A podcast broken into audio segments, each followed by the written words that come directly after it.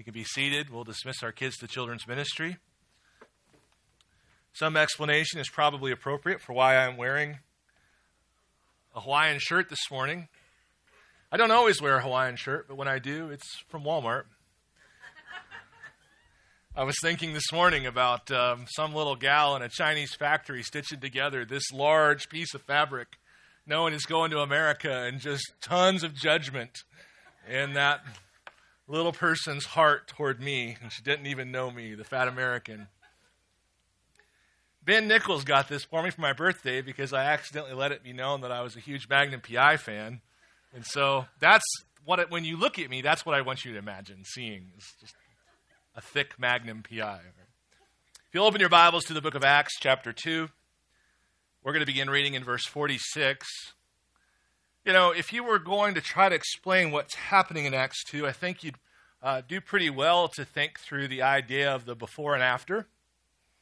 That in many respects, Acts 2 is presented as an after image, while the first whole chunk of the Bible, the Old Testament and the Gospels included, is a before.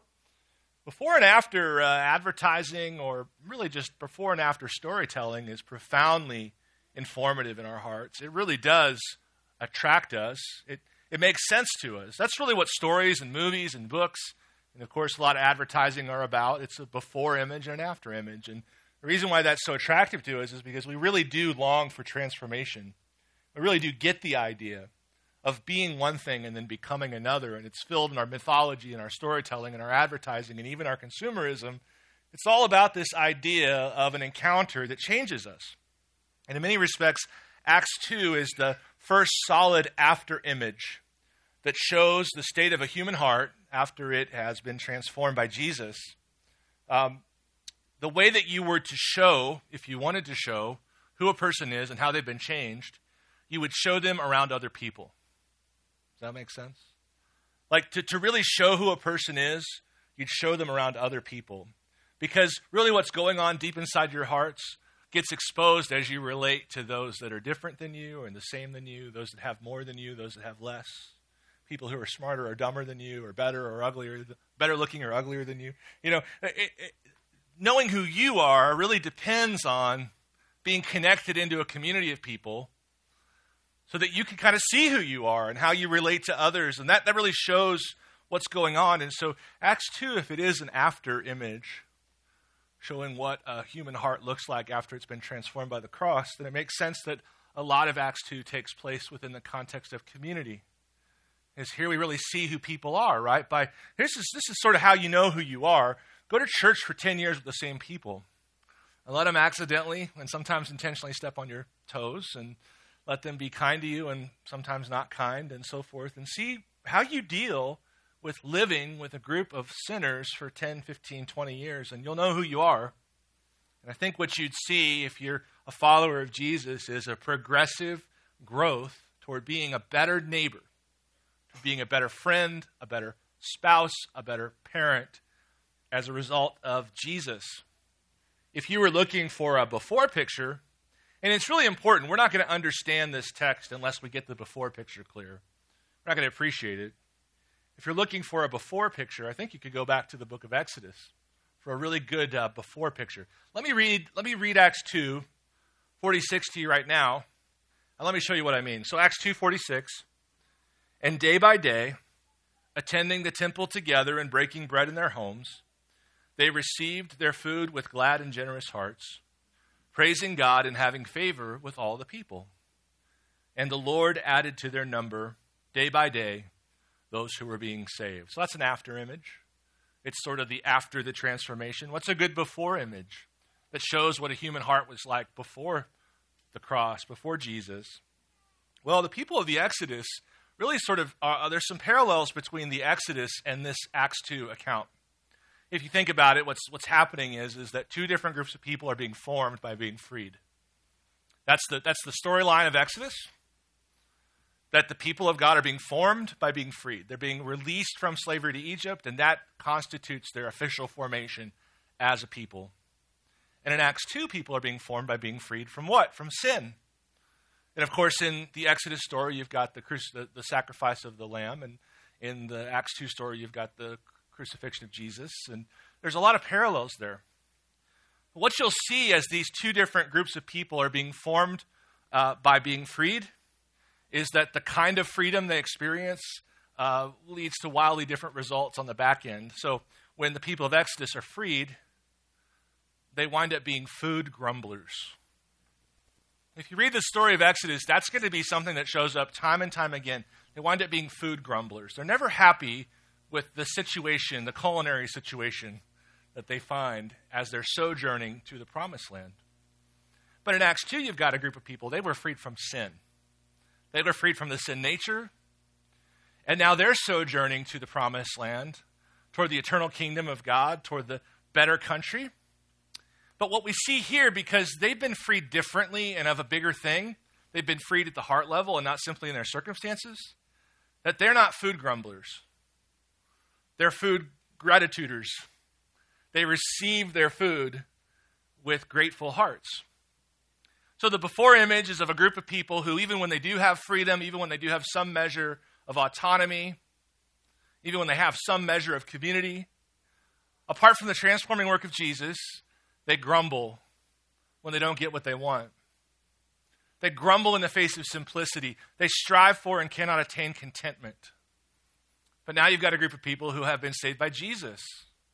And what do they do with this new freedom and autonomy and community? Well, they receive their food with glad and generous hearts. So the before picture is important to understand this. And there's another place a lot closer to this text that shows this before image. And that's just the way that the disciples argued amongst themselves throughout the course of the Gospels. I did some, some looking into that this week.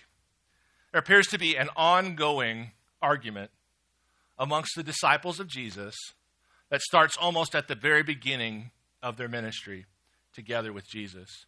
Pretty early on in Jesus' ministry, while the disciples are on their way with him to the city of Capernaum, they were having a quiet argument. Now, have your kids ever had a quiet argument where it's sort of like they don't want you to know that they're fighting, but they're quietly fighting? I remember my kids would have these. It, it would suddenly the house would be quieter than normal, and and what was happening was there was a whisper fight going on and the whole, the whole goal of the whisper fight was so that the parents wouldn't know and intervene. Now, usually, sorry, Sarah, usually that's the oldest child's doing. They're trying to keep things quiet so that they can take charge. And, uh, and then eventually the youngest child or the middle child is like realizes they're not getting what they want from the oldest sibling court of appeal. And so they start getting loud. And that's how parents usually find out. The older child usually tries to contain the argument uh, to work things out themselves for their own sake.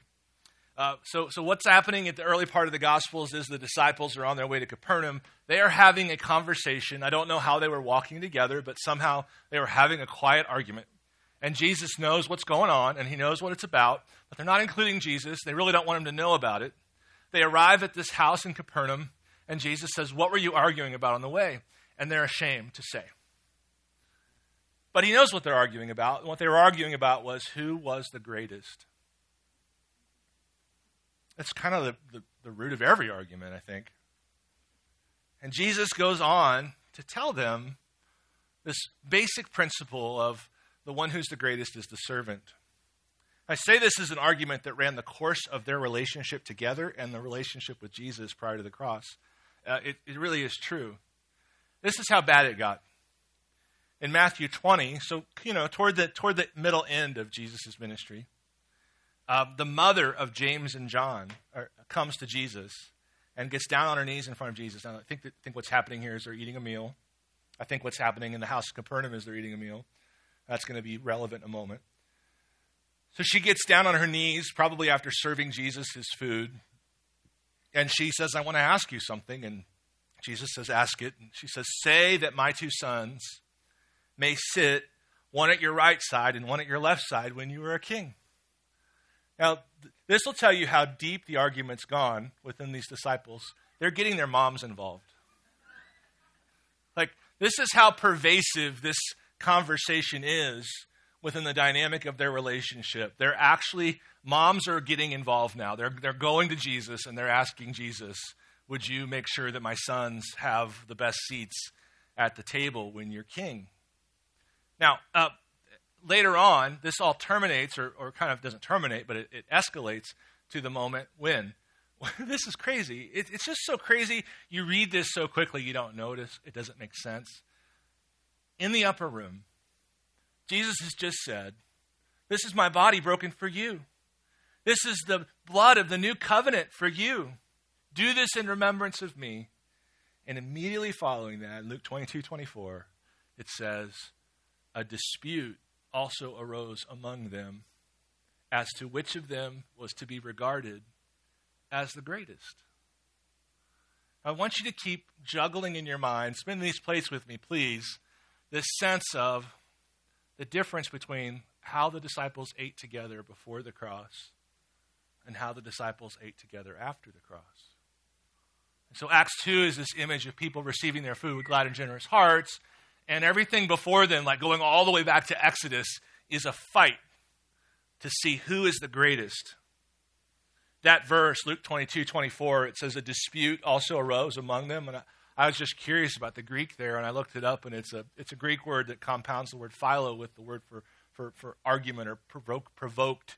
And it's a and it's just this a love of argument arose among them, is the idea.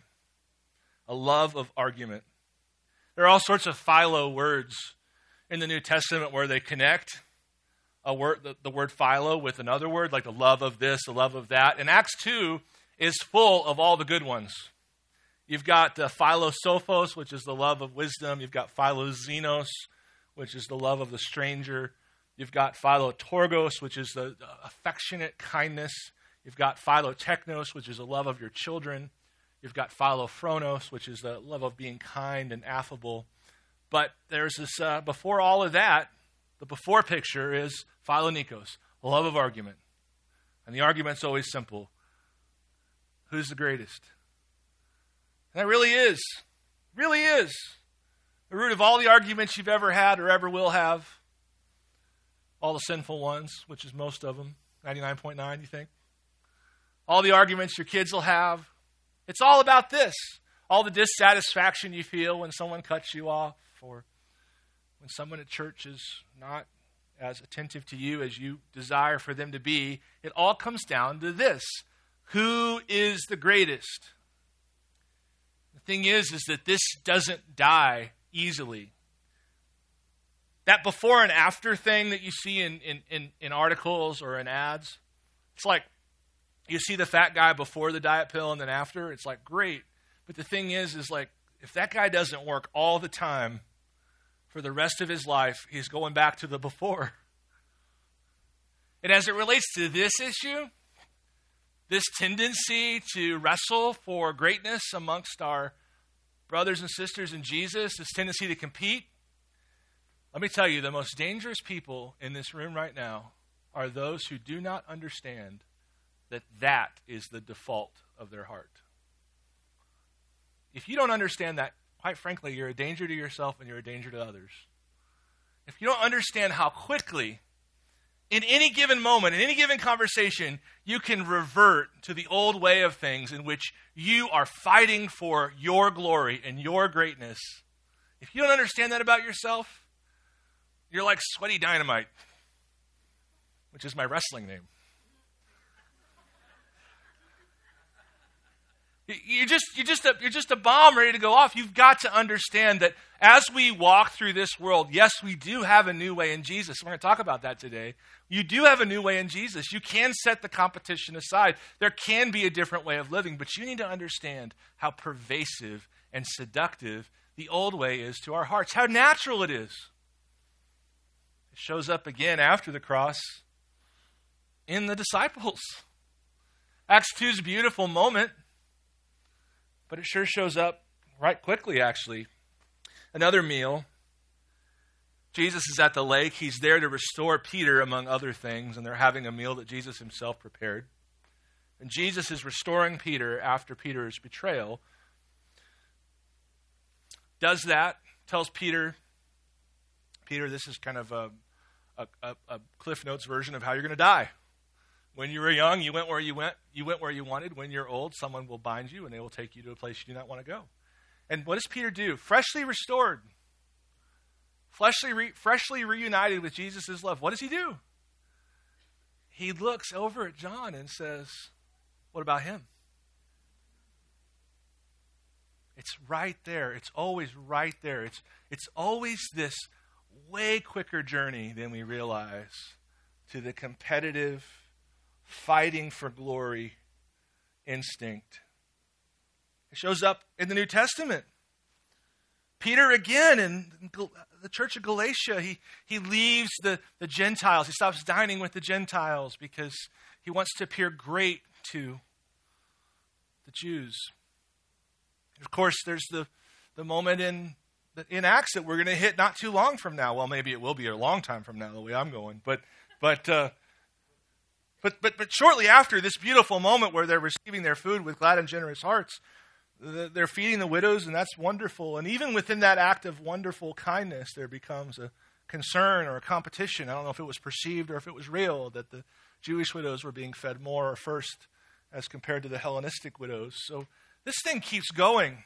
It's always right there. First Corinthians, Paul's dealing with the church in Corinth, and he's, they've somehow managed to, to do the exact same thing the disciples had done. Um, they had turned communion into a competition, which is exactly what the disciples did in Luke 22. And so Paul's having to write to them and say, You're just, whatever you're doing right now, it's actually not the Lord's table because you're just devouring each other. You're just you're just in this for all the wrong reasons. You want to know how default this behavior is? Uh, last week, you may have noticed I had my dad and my mom, my brother, my sister in law, and, and my, my aunts and uncles and kids, and they were all here to celebrate my dad's birthday. And we were, we were celebrating together, and I noticed my sister in law, they have five kids, and I noticed my sister in law, they're all very young. Uh, I noticed that they were preparing for the, the drive home to Omaha, and I noticed her taking, you know, those little individual chip bags with Cheetos and pretzels in them, like the little snack version? She was opening all of them. So there was a Cheetos bag and a Ruffles bag and a Doritos bag and a, and a pretzels bag. And she was opening all of them and dumping them all into one big bag, like a bread, like a bread loaf bag kind of thing. And she's shaking it up. And then she's putting it all back into the individual bags. And I said, Marina, what are you doing? What kind of mom black arts are you up to in this moment? I knew there was something very intentional happening there. And she said, she said, because the next two hours driving home, I don't want to hear fights about who gets the Cheetos and who gets the pretzels and who gets the Doritos. And so this is going to take care of that. How do you receive your food with glad and generous hearts? Well, it apparently, when you're a little kid jammed in the back of a Honda Odyssey with your four other siblings on a two hour ride, you don't. Like, you just don't, you're just not capable of being okay with Cheetos instead of pretzels, or that doesn't sound right at all, but, but whatever. It's pervasive, it's just a part of us. And so this moment in Acts 2 is really sweet. It's, it is an after image but we've got to be careful not to think that it's just ours automatically and that we've just got it figured out and that it's just going to be ours indefinitely. One commentator wrote about this very issue the subsequent narrative of Acts will show that it did not always remain so. Sincerity sometimes gave way to dishonesty. Joy was blotched by rifts in the fellowship, and the favor of the people was overshadowed by persecutions from the Jewish officials. Luke's summaries present an ideal for the Christian community, which it must always strive for and constantly return to and discover anew if it is, ha- if it is to have the unity of spirit and purpose essential for an effective witness. The truth is, we are just simply not freed at a practical level from the ugliness of competition and the battle for glory and we saw that last week in the text we saw last week, which was Galatians 5. It shows up everywhere, but in Galatians 5, verse 13, Paul says, For you were called to freedom, brothers, only do not use your freedom as an opportunity for the flesh, but through love serve one another. For the whole law is fulfilled in one word you shall love your neighbor as yourself. Now, here's more of this meal, anger, competition language. But if you bite and devour one another, watch out that you are not consumed by another. Next week's sermon is going to be basically pivoting on this idea. If you aren't feeding on Christ, you're feeding on somebody else. And two things are going to happen. They're going to have bite marks on their arm, and you're going to get mad at them because they won't satisfy you. You're always feeding on someone. If you're not feeding on Christ, you're feeding on someone else. So just because we're gathered together doesn't mean that we're assembling in the way that we ought to. This is one of those areas that we must watch for and pay attention to in all of our relationships because the default, the reversion back to the struggle for greatness in the wrong sense is always right there. Now, what I want to be clear about today is that the struggle for greatness, the desire for greatness, is not the problem. The desire for greatness is not the problem. If you decided that Christians shouldn't desire to be great, then you've got to throw out a bunch of promises issued to Christians. Like, there's just tons of them. So, for instance, in, in 1 Corinthians 9, Paul writes, Do you not know that in a race all the runners run, but only one receives the prize? So run that you may obtain it. Every athlete exercises self control in all things. They do it to receive a perishable wreath, but we an imperishable one. So run to win the race. You should want to be great. 2 Timothy 2 A large house contains not only vessels of gold and silver, but also of wood and clay. Some indeed are for honorable use, but others are for common use. So if anyone cleanses himself of what is unfit, he will be a vessel for honor, sanctified, useful to the master, and prepared for every good work. The desire is to be the vessel of noble use. The desire is to win, it's to be great. I mean, Jesus himself repeatedly appealed to the built in desire that God put in your heart to be great. He says in 948 Whoever receives this child in my name receives me, and whoever receives me receives him who sent me. For he who is least among you is the one who is great. He's assuming you care about greatness. The structure of that scripture is aimed at the heart that cares about greatness. And a moment ago I said, like, you're dangerous to yourself and others if you don't realize that you have the capacity toward an evil competition for greatness. But maybe you're even more dangerous to yourself and others if you think somehow you're above the desire to be great. Because then you're lying to yourself and you're probably engaged in one of the most wicked forms, one of the most wicked forms of deception there is, and that is false humility. It's wicked because humility is beautiful. It's Jesus, it's glorious. And false humility is a perversion of it. And if you think you're above wanting to be great, or if you think you don't care about being great, you're deceived. It matters to you, and it should matter to you. It just should matter to you the right way. In Luke 6:35, Jesus says, "But love your enemies and do good and lend, expecting nothing in return, and your reward will be great. And you will be sons of the Most High, for he is kind to the ungrateful and the evil. It's, it's actually not entirely surprising, given what the disciples thought about Jesus, the nature of his kingdom, and the very words he said. It's not entirely surprising that they would think that it would be reasonable to have a conversation about who is the greatest. It's really not the problem. The problem is they just didn't understand how you get great they didn't understand the true path to greatness. So, Acts 2 is not the story of a group of people who abandoned the desires that God placed in them. It's not a group of people who have abandoned the desire to do well in business, right? To succeed in their work. And it's not a group of people who have abandoned the desire to be great. It's simply the story of a group of people who were filled with Jesus' desire to be great. Jesus himself desired to be great. He endured the shame of the cross for the joy set before him. Philippians 2 tells us the joy set before him was a crowning, a winning of the nations, the name above all names. So Acts 2 isn't about people saying, I don't really care about being great. Well, that's just dumb. Of course you do.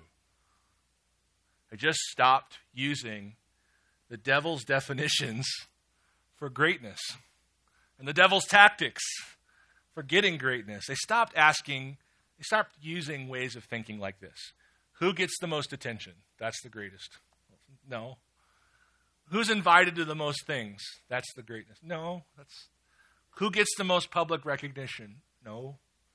Who get who has the best stories to tell? Whose feelings are validated? Whose stories are heard? That's true greatness. No, that's no, that's not it. Here's a, here's a fun experiment. Not, I want you to please participate if you would. Let's figure out what you think is greatness. Don't don't hedge, don't cheat. Don't pursue false humility right now. I just want to ask you one question. Please answer it quickly to yourself in your head. What's the first thing you'd change about yourself if you could? What's the first thing you'd change about yourself if you could? So, change. What would that be? So what'd you come up with? If you trace that out, I think you'll know what kind of economy of greatness you're operating in. Let's assume that you really do want to be great. And I asked you, change one thing about yourself right now. What you're showing in that moment, that un- unguarded, quick decision, that quick response, hopefully, was is what you think of as greatness. So, I mean, not not to say that anyone here thought this, but you know, like maybe I thought initially when I asked myself this question, you know, I wish I was thinner. Well, let's track that out. If that's my heart response, then what I'm saying is that physical appearance, appearance or physical health is greatness to me. What I'm saying is, is that those things are success. So the next question would be like, well, let's test this out a little bit. If, if that was your answer, do you feel yourself feeling less, less than around others who are thinner, and healthier? Well, you, you know that's, that proves the point, right? It proves the point. The point is that this is your economy. This is, this is your version of greatness. What if immediately you answered, I wished I was wealthier? Or even, I wished I was more affable. I wish I had better social skills. Why? Well, there's what you think is great. Whatever having that thing would unlock, well, there's your, there's your economy. There's your monetary system. That's what you value. Whatever that change would lead to, that's a pretty good indicator of what you think is great. I mean, even something like, I wish I would quit sinning in this way. I mean, that sounds good. I think it's better than I wish I was thinner. it sounds good, but again, like, is, is, is, is the vision that you have for your own greatness your own moral perfection? Like, is the, let's suppose some of you did say, when I asked, what, would you, what do you wish would change right now? And you said, I wish this sin would go away. Okay. Do you imagine that having that sin gone is the version, the vision of success that Jesus has for you? Like, do you really think it's just that? Do you really think just in other words, I think you may be you may be thinking that true greatness is moral perfection. True greatness is blamelessness. Eh, maybe. I don't think that's how Jesus sees true greatness. We'll talk more about this next week. Acts 2 isn't a group of people who gave away the desire to be great. They just, they just re- realigned, well, actually, the desires of Jesus were placed in their hearts, and they begin to see greatness as Jesus saw it. You know, one of the things that's happening when we compete for greatness in relationships is we're trying to sound like the smartest person in the room, or the funniest person in the room, or the cutest person in the room, or even the nicest person in the room. Or maybe we just tell ourselves we don't care as a way because we don't feel like we can play the game at all very well, which is kind of saying, like, I'm, I'm the most insightful person in the room. I know this is all a joke. When we're playing these games and we're competing against each other, it's, it's really as if we believe that, that, that, that the greatness, the, the true greatness, there's only a limited amount of it. We've all got to clamor for it. So, one of the things that, that, that, true repentance and true belief in the gospel does is it makes you realize how dumb you've been about this stuff. You know, uh, when I was in grade school, we played a lot of musical chairs. And man, the knives came out on musical chairs. And I remember, at least for one year, and I think maybe it was two, there was a girl who absolutely dominated musical chairs. Nobody else ever won. If she was there, you might as well not even play for the day. She was the Mike Tyson of musical chairs. But the thing is, she won every time because she had a really big rear end. And she was weaponized. Like she used that thing like a wrecking ball. And we're all like, you know, knobby, skinny little nine nine year olds, you know, and it's this thing. I, there's no, I, I couldn't withstand the, the the hip power, and so kids are just flying. You know, she won every time. It's like, but did she really win? You know, like, did she really want to be known for that? I, I don't know. I don't, I don't remember her name. I remember her rear end hitting me and knocking me off a chair. Like, no, this is, is that winning? Is, is having the most powerful rear end winning? It's like, what if most of what we do in life will wind up being will wind up looking like a very foolish, a very foolish, short-sighted playing of a game in such a way that winning makes us losers. Like, what if we're really just embarrassing ourselves by the way we play the game? That's exactly the feeling that all of Jerusalem, most of Jerusalem, had after Jesus rose from the dead. Because if there was anything going on at the cross, it was a competition for glory and greatness. It was a bloody, nasty satanic game of musical chairs. And Jesus just refused to play. The feeling is related to this fight for greatness. The feeling is is if you don't get yours, it won't get gotten. The feeling is like like I've got to play the game.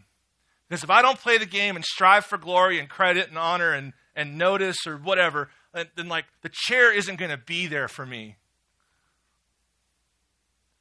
But Jesus refused to play the game. And what we see is how foolish now, from this perspective, immediately following the resurrection, what we see is how foolish it was for all of these different characters to throw their weight around to try to win a prize. And that prize, that trophy, winds up being idiot fool, sinner, rebel, insecure, vainglorious, jealous Pharisees. It's like no one wants that. Who wants to win that game? Jesus refused to play. He simply would not get in to the middle of a glory match, throwing elbows, because, because he had it already from the Father. So we are all tempted to throw our intellectual weight around if we have any, or some of us throw our passive aggressive passive aggressive weight around, or our Bible knowledge weight around, or our moral goodness weight around. It's like, great, good job. You're smarter than me. What did you win? Are, did you win anything? And then there's Jesus, who is silent like a sheep before the slaughter. And he isn't silent because he's falsely humble, he's silent because he is confident that the Father will give him his greatness. And that needs to be no dispute or wrestling match. Sometimes large families with limited grocery budgets will produce kids who eat a certain way. And I've noticed this, and, and, uh, and sometimes uh, kids just eat this way, but I've noticed it. It's the forearm, forearm in front of the food, and then the shovel with the eyes looking around, trying to get as much casserole in your body as quickly as possible. The disciples were doing this with greatness up until the cross. They had this view of greatness that it was this limited sum game, that it was a scarcity, and that they had to compete for it because if you didn't get yours while the getting's good, you wouldn't get it. Now, this is the basic story. Now, not only are we just naturally inclined to this because we're humans, but this is the basic story that's been reinforced socially in your education, both formally and on Netflix, for your whole life. And that is that everything in life comes down to the competition for resources. That's the narrative. That's the story, that's the origin story of the prevailing cosmology, the prevailing worldview, is that the whole behavior system of all creatures, including humans, comes down to the competition for resources. And that explains why we do what we do and why we've always done what we do, which means apart from Jesus, you're trapped in a story in which your whole life is competition for a small pile of scraps on the floor, and you must be stronger or more brutal, and you must fight that way and think that way and act that way because that's the only way you're going to get yours. But guess what? Eventually, you aren't strong enough, and you see it and you know it and all that's left for you is despair. Because in some competition, you are the least. Maybe in many. And the prevailing wisdom, the prevailing message to you is well, that's just the way the world works. If you are frail, if you're an unborn child or an old person or whatever, you're just not going to get yours. Because this, you see, is a struggle, a competition for a limited amount of resources. And whoever gets the most of them winds up being great. It's just musical chairs. But the Christian origin story, Christian story, is just very different. It's very different in that one way. Maybe more than anything else the prevailing wisdom related to the cosmology of the world, the universe, the way that we all came about, the way that this whole world is ordered, the way we act, the, the reasons we do what we do, it all gets back to this concept that resources are scarce, we must compete for them, and whoever successfully acquires the most resources then has successful opportunity, opportunities to successfully uh, uh, send their genes out into the into the, biological universe and you're just, you're just continuing your species. And so it's all about competition for resources and continuation of the species and so on. You, you know the story. The Bible, doesn't, the Bible doesn't fail, we don't fail to acknowledge that there are moments in history when scarcity of resources is the dominant story. But strangely, perhaps to some, we actually believe that our story as humans began in abundance and then it ends in abundance. We actually believe that, that, that the original story for humanity uh, occurred in a place where there wasn't lack, scarcity. And we believe that it's heading to a place where there isn't lack or scarcity. So, one of the ways we differ and the way we think about human behavior is, is we, we have a secondary view of why people would do things, and it doesn't have anything to do with lack because we see at the very beginning of our Bibles, a story of a group of two people didn't lack anything, but still screwed up. So, our explanation for what's going on isn't necessarily about scarcity. But the bigger thing going on, I think, in the Christian way of thinking about this, is that we just keep seeing Jesus refuse to play the game.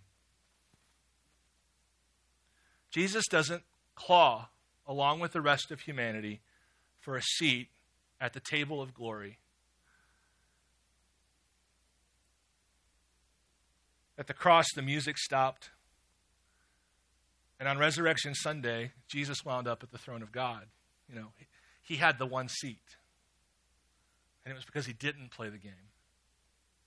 It's as if in the history of human beings, Jesus is the only kid at the table who knew his dad had unlimited groceries. And not only unlimited groceries, but unlimited glory. So Jesus was tempted, and we'll see this next week. Jesus was tempted in his temptation in the wilderness to pursue greatness the way the devil and us, we do, pursue greatness. Like that was the offer. Worship me, give me what I want, and I'll give you all of this. And Jesus didn't say, I'm not interested in all this, because he was. He just wasn't going to play the game. He was going to trust the Father. So let's wrap up with this for today, and then we're going to come next week and talk about why this whole concept is key to the idea of growing up, how the whole concept of failure to launch with our with our uh, with our kids in their young adulthood, why that matters as it relates to this. Let's talk about sacrifice is always one of the words, one of the phrases we'll use next week is sacrifice always sets the table. So let me talk about that for a minute. And I'll introduce communion through this. Every meal involves life and death, right? Something dies so that something else can live. Things we eat are killed so that we are given life. So the old way of thinking assumes that you can't get stronger and be the sacrifice at the same time. Right? That's the scarcity argument. The th- something else has to die so you can live. See that in the gospel, right? But the old line of thinking was simple you either feed or you give yourself as food. It's never both. You either eat or you give yourself to be eaten. It's never both. But Jesus comes and he changes this. He lays down himself as a sacrifice to feed the nations, and he, as he becomes a sacrifice, is himself exalted and strengthened and established, and he both feeds and consumes the nations. That's the basic twist of the gospel. The one who sacrifices is actually becoming stronger. And you throw that into the conversation about greatness. And you wind up with what Jesus kept telling the disciples every time they would argue about this. If you want to be great, give yourself up as a sacrifice, be a servant, lay down your life, and you will be great. They're saying, well, that wouldn't work. Because if I'm offering myself to be food, I'm dying. How can I be fed? How can I grow? It turns out that you can indeed, and it's always been true. Jesus just proved it, and now He's in you, in your heart, if you're in Christ. He's doing this. He's making this make sense to you in a practical way, in the way you parent, in the way you relate to your friends and spouse. Jesus is telling you, you can be both the sacrifice and the person who is strengthened. That's actually how it works. When Jesus would catch the disciples devouring each other to get stronger, he would tell them, if you want to get stronger, give yourself away.